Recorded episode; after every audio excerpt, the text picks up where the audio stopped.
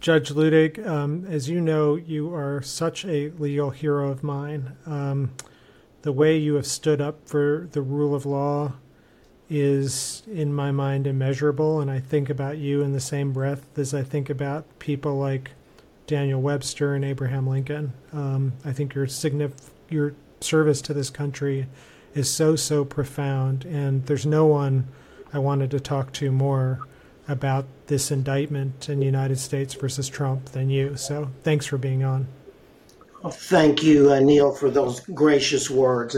There's no one that I'd rather be on with today than you. Thank you. So, what was your reaction to the indictment? Well, it, was, uh, I think, anticlimactic in this sense. Uh, I have always believed that that this day had to come.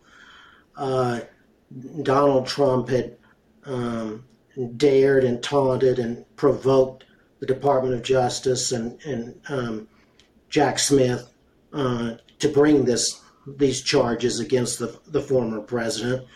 Um, and uh, had they had the department not brought these charges, Neal, uh, the former president would have been uh, allowed to make a mockery out of the Constitution uh, of the United States and, and, the rule of law. So, while none of us knew that, that that it would happen, I have always believed that it had to happen. And did you think that these four charges were the right charges to bring? over the course of the year, I, have I've looked into uh, any number of charges, different statutory uh, criminal code provisions than the ones under which he was charged. Um, I had not previously looked at the uh, uh Section 241 charges until uh, it was publicly learned through um, the target letter to the former president that that was a, a charge that uh, Jack Smith was considering. At that point, I, I looked at it um, uh, and uh, uh and understood it, uh, and uh, was was was gratified yesterday when I saw the the, the, the conduct for which Jack Smith is charging the former president under Section 241. And do you think that this trial on these four charges can happen relatively quickly, or do you think Donald Trump is going to run out the clock uh, with the 24 election? I, believe, uh, I'm confident that that both the uh, classified documents trial and now this trial uh, relating to uh, the former president's efforts to overturn the uh, the election will be held before the the uh, 2024 presidential election. So you think both trials? So you think? I mean, you can imagine Donald Trump saying, "Hey, I've got to do this other trial, so I can't do the other federal trial." But you think both will happen? I, I do, Neal. Uh, you know, that's that's one of the, the, the beauties, if you will, of uh, of bringing the, the, the two cases in the different jurisdictions, uh, District of Columbia and and, in, in Florida. Uh, and then the federal courts will sort out um, the sequencing of those two trials uh, if necessary.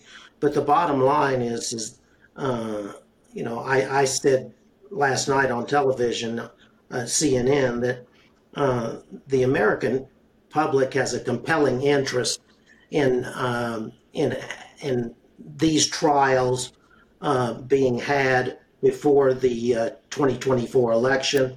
I believe that the federal courts uh, understand and appreciate that, and uh, it's really it, within the exclusive uh, province of the federal courts to, and I believe they will ensure that that trial, those trials, are held before the election.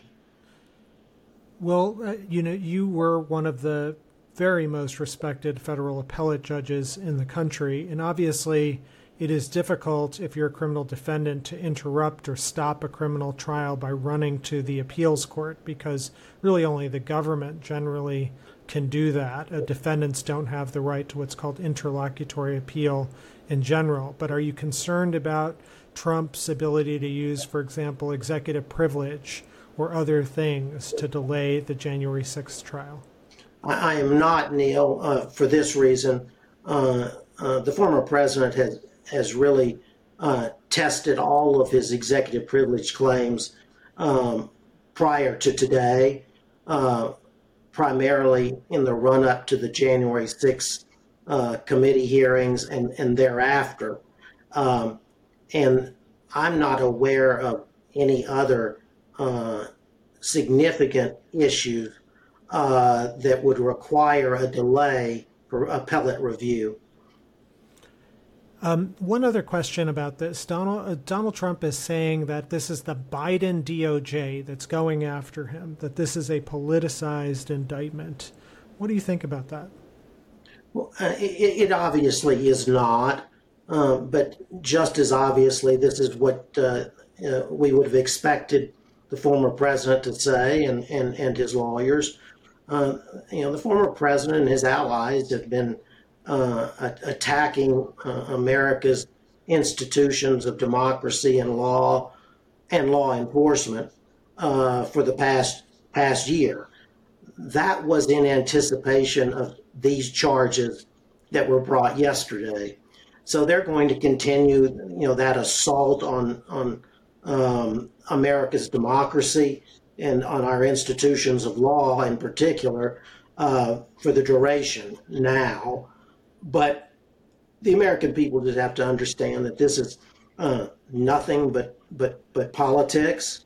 Uh, it's fair game uh, everywhere uh, in, in, the country at all times to to uh, argue politics until you get to the, the, the front door of the federal courthouse and as you know uh, well, uh, Neal, once you walk through that door, there is no politics. Judge, the indictment, and this is my last question to you the indictment refers to Vice President Pence probably about a hundred times. He's all over this indictment. And one of the things that's portrayed in the indictment is the remarkable pressure that Trump put on the vice president to delay, to throw out the votes, to not count the votes, so many different things. You played the most critical role imaginable, as I understand it, at the behest of some officials in the vice president's office, to launch a Twitter thread. Um, this is at a time when you didn't know how to tweet, as I understand it, um, basically telling the vice president that this legal theory that the vice president could throw out the votes was ridiculous. Um, how does it make you feel to have played such a remarkable and important role in the history of our nation? Well, to, to, to your first uh, uh question, implied question, uh, Neal, uh, I was uh, fully conscious and aware of, of the extraordinary pressure that was being put on the, the vice president by, by the president at the time. I imagined it at the time as the greatest pressure that could ever be put on a, a public official. And, and I, I still feel that way today. As to my own role, um, you know, uh, I have felt from January 6th to today that I had a, a profound obligation and responsibility to the country uh, because of my role on, on January 6th. And uh, that's the only way that, that I've, I've thought about my own, own uh, participation. Uh, and as to that, uh, I consider it the highest honor of my life that, um, that I was given the opportunity uh, to um, uh, uh, to help my country in in the way that I, I think I've I've been able to do. As you know, I believe it, it was a providence that I was even uh, in the the place that I was on January sixth, uh, and uh, and I will always be grateful for that and for for for America for um, for my being in that position. Well, the nation will always be grateful to you. You are truly a hero, an American hero. Um, and you know, Madison said men aren't angels, but you showed your angelic nature on that day and on so many others. So it's such a privilege to chat with you. I'm going to be racing this podcast out. So I was initially going to have an explainer about the indictment, but I think I'll do that in a separate standalone episode of Courtside for listeners, just so that everyone can hear Judge Luttig as quickly as possible and hear his important words reacting to the indictment. So thank you, Judge Luttig. Thank you very much, Neal.